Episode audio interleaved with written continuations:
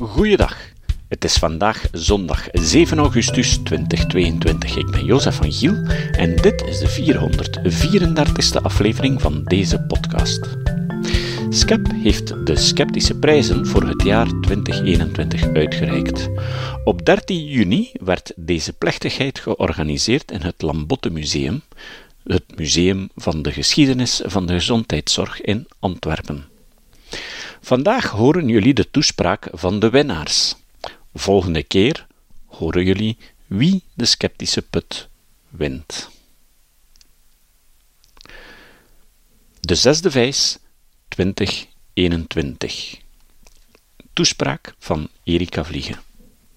Mag ik uh, iets zeggen? Ja, uiteraard.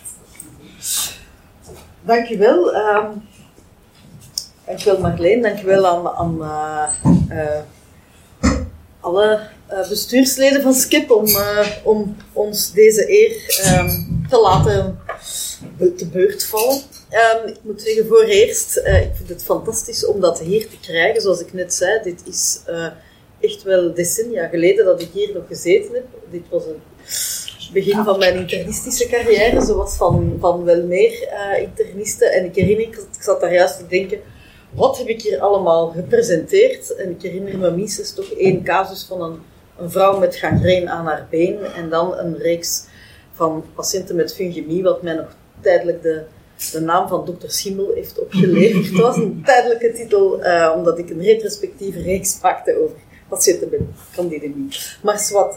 Um, ik heb bijzonder graag gewerkt en de smaak van de infectiologie uiteraard te pakken gekregen. Um, maar dan heeft het leven mij op andere plaatsen gebracht. En kijk, ja, de cirkel raakt dan toch op een of andere manier rond.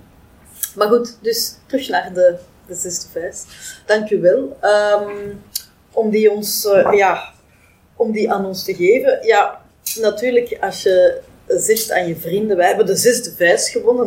Dat klinkt bijzonder grappig, dat is ook zo. Maar eigenlijk is het ook wel echt een ernstige prijs in deze tijden. Hè? En weet ook wel dat wij, uh, dat jullie website er ook best wel grappig, maar tegelijkertijd ook diep ernstig uitziet. En dat is het hem juist. Hè? We hebben allemaal, uh, alle gemsleden en ook veel van onze collega's en vrienden daarbuiten eigenlijk aan de lijve ondervonden dat het geen grappige zaak is om de wetenschap te moeten verdedigen. Ik moet zeggen, als ik hier mijn eerste casussen presenteerde, had ik nooit gedacht dat, ik dat, dat wij dat zo zouden moeten doen op die manier. Dat er tijden zouden komen waarin wij bij wijze van spreken, echt met de dood bedreigd werden, omdat wij probeerden elke dag opnieuw de data die we hadden en het begrip dat we hadden voor te leggen aan de gemeenschap. Dus ja, verdedigen van de wetenschap is, is een minder frivole activiteit dan het misschien soms lijkt. Het is echt wel hard tegen hard gegaan. Nu, um, denk ik, dat zijn we ook aan onszelf verplicht om daar wel goed over na te denken. Ik denk, het is ook een moment waar we even een adempauze, we weten niet hoe lang. Um, maar een kleine adempauze moet ons toch ook wel een beetje reflectie doen maken van wat is daar nu gebeurd die laatste twee jaar. En um, wat hebben we gedaan? En ik denk dat we ook niet per se in zelfgenoegzaamheid ons op de borst moeten slaan uh, en zeggen, fantastisch gedaan. Ik denk dat we ook daar moeten over reflecteren en over nadenken van hoe hebben we dat nu gedaan en ja, waarom zijn de dingen gelopen zoals ze gelopen zijn. Hè? Een van de grote problemen en moeilijkheden is natuurlijk dat we eigenlijk de afgelopen twee jaar met bijzonder veel onzekerheid hebben zitten werken. En eigenlijk tot op de dag van vandaag. Hè. Aanvankelijk in het begin was er niets. In het begin waren er geen data. Het uh, heeft enige tijd geduurd tot er, uh, tot er wel data waren. Een handvol data van hospitalisatiepatiënten, daar stopten het. Hadden we wat meer data. En naarmate dat er meer data kwamen, dachten we dat we de dingen beter gingen begrijpen. Maar ja, dat duurt een tijd eer dat je kan beginnen zaken begrijpen. Gelukkig hadden we op dat moment ook terug, kregen we um, leden bij in de community en kregen we Geert bij die de data kon lezen en zien op een manier waarop wij ze niet altijd konden zien. En kregen we ook andere disciplines bij, uh, zoals onder andere uh, Matthias, maar ook vele anderen, om ons heel veel maatschappelijke data en aspecten en feiten te laten zien. Maar toch bleef het moeilijke probleem, hoe moeten wij dit interpreteren? En dat is, denk ik, ja, wat wij altijd doen als wetenschappers. Van, ja, het is niet zo spannend op het moment dat je je data terugkrijgt, als je onderzoek doet, en dan, en wat moeten we daar nu van, hoe moeten we dat nu begrijpen? Dus dat, dat blijft moeilijk. Blijft moeilijk tot op de dag van vandaag. We weten niet of dat er na de zesde vijf ook de zevende golf gaat beginnen. We weten dat niet. Ik krijg daar straks, het is weer voelt wel weer dat er epidemiologisch iets begint als de journalisten nu begint te bellen. Hè. We kunnen allemaal wel al wat telefoontjes gekregen. Hè. Mevrouw Vliegen komt er, of meneer Molenbergs, hè, komt er, een, komt er een, een, een, volgende, komt er een zomergolf aan. Ja, wat in neem? Ja, het zal wel zeker, hè, maar is het een, een, een, uh, een, een klein golfje uh, of, of een, een, serieuze golfslag? Uh, niemand van ons die dat goed kan inschatten. Natuurlijk, we hebben ondertussen al wel een beetje het, kennen al wel een beetje het klappen van de zweep. We weten al wel ongeveer uh, bij welke parameters we moeten rekening houden, maar toch niemand van ons die daar eigenlijk helemaal uh, ja, zijn nek gaat over, over kunnen uitsteken. Dat is ook een beetje wat, denk ik, ons, ja, de rode draad doorheen ons werk is. En wat wij blijvend moeten proberen te doen, is, is ja, als je wetenschappelijk advies geeft in zo'n crisis, ja, dan moet je eigenlijk data verzamelen, je moet die compileren, je moet die dan proberen te interpreteren. Um, dat is niet altijd evident, want soms spreken die zichzelf tegen of, of zitten, daar, zitten daar zaken in waar we eigenlijk vastzitten of, of waar we niet goed mee weten. Dan moet je toch ergens ook tot een consensus komen en tot een advies. Waarbij het niet altijd duidelijk is wat het soortelijk gewicht moet zijn in de afweging. Hoe weet je, om het bot te zeggen, hoe weet je de bezetting van de ICU-bedden af tegen de mentale gezondheid? Hoe weet je uh, de leerachterstand af tegen het onwelzijn van, van, van onze jeugd? Uh, hoe ga je om met voortschrijdend inzicht uh, of met inzicht dat er gewoon nog niet is, terwijl dat de minister in kwestie de volgende dag toch wel gewoon een concrete advieslijn verwacht. En denken we kunnen nu reflecties maken over de afgelopen twee jaar, maar we moeten ons daar goed van bewust zijn. We hebben heel veel geleerd die afgelopen twee jaar. Misschien vooral ook in methode en in, en in stukken kennis die we hebben.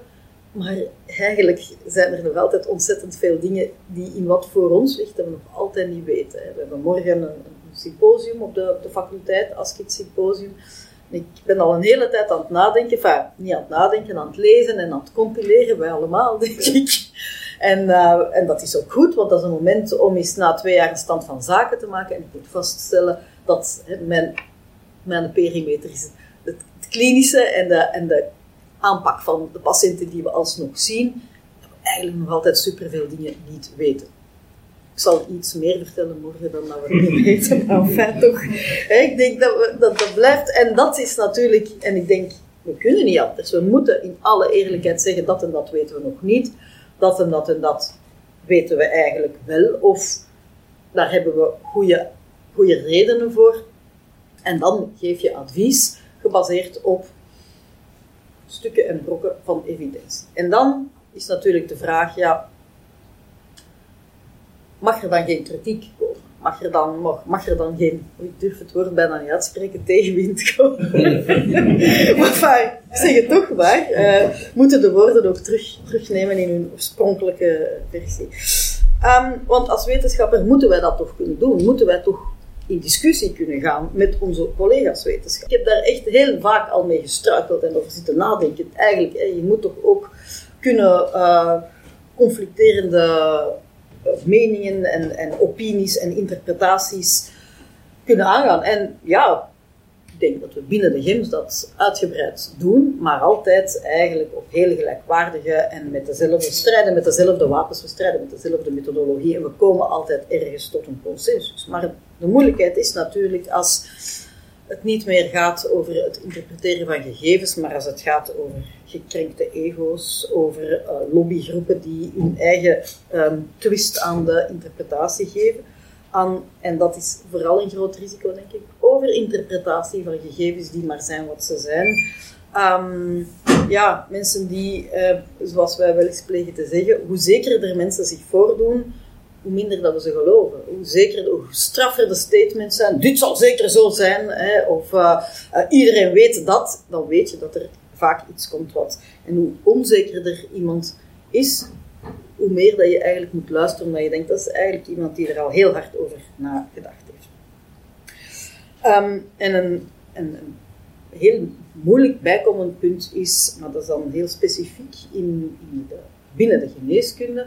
Wij doen binnen de geneeskunde, ja, zijn wij ook wel altijd gewend om te werken op het kruispunt tussen evidence en ja, consensus convenience. En wij doen een heleboel dingen die niet altijd even evidence-based. Dat kan niet anders. Omdat we niet over alles evidence hebben.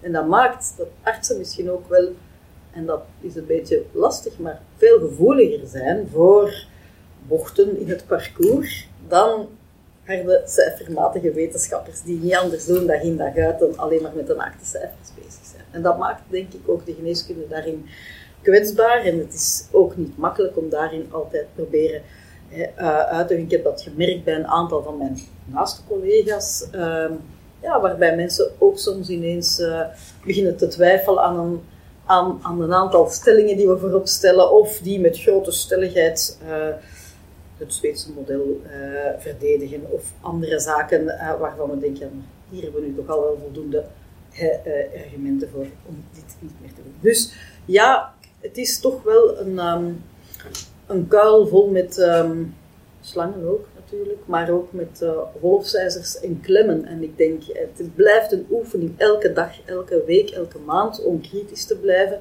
en om niet um, zelf in de val te trappen van te snel te zeggen, we weten nu dat en dat en dat. Ik denk dat we onszelf altijd kritisch moeten blijven bevragen en uh, bij elkaar te raden gaan. En niet alleen bij elkaar te raden gaan, ook, en daar zijn we echt aan onszelf verplicht op gezette tijden, een stap achteruit te zetten en de nodige kritische reflecties te maken. Van waar, hè, wat, waar zijn we mee bezig? Wat hebben we gedaan? Wat zijn onze redeneringen geweest? Was dat juist? Was dat niet juist? Waarom was dat niet juist? En waarom was dat wel juist? Ik denk dat dat, dat is de oefening die voor ons ligt, die we moeten doen.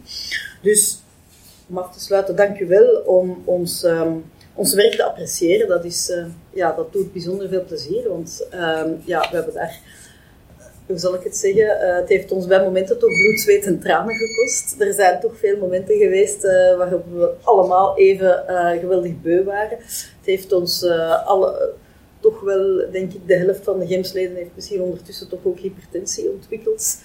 Maar ik denk, we hebben ook wel heel veel van elkaar geleerd. Um, en we hebben ook de indruk, niet alleen de indruk, er zijn ook cijfers van dat heel veel mensen ons gecontacteerd hebben, omdat ze ontzettend veel geleerd hebben van de inzichten die we hebben proberen te verspreiden. Dus ik denk, ja, laat ons proberen op dat tentatieve elo verder te gaan. Um, zelf niet in de val van de, ja, van de ijdelheid trappen, maar gewoon op de zoektocht uh, verder gaan. En um, dank u wel voor de appreciatie die jullie daarvoor geven. Dat um, appreciëren we zeer.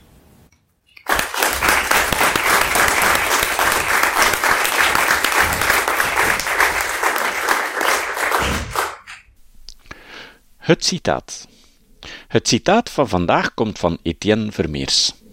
Vermeers zei: Nooit is iemand zonder een arm naar Lourdes gegaan en met een arm teruggekeerd. Tot de volgende keer. Dit was de podcast Kritisch Denken. Vergeet niet om alles kritisch te behandelen, ook deze podcast. Voor verdere informatie over deze podcast, links en voor de tekst, surf naar www.kritischdenken.info. Als je deze podcast belangrijk vindt, kun je me steunen door anderen warm te maken ook eens te luisteren. Stuur een e-mail naar vrienden met een link naar de website en plaats de link in de handtekening van je e-mails. Tevens kun je op iTunes deze podcast een beoordeling geven of een recensie schrijven. Of je kan op je eigen website of blog een link naar kritisch denken plaatsen.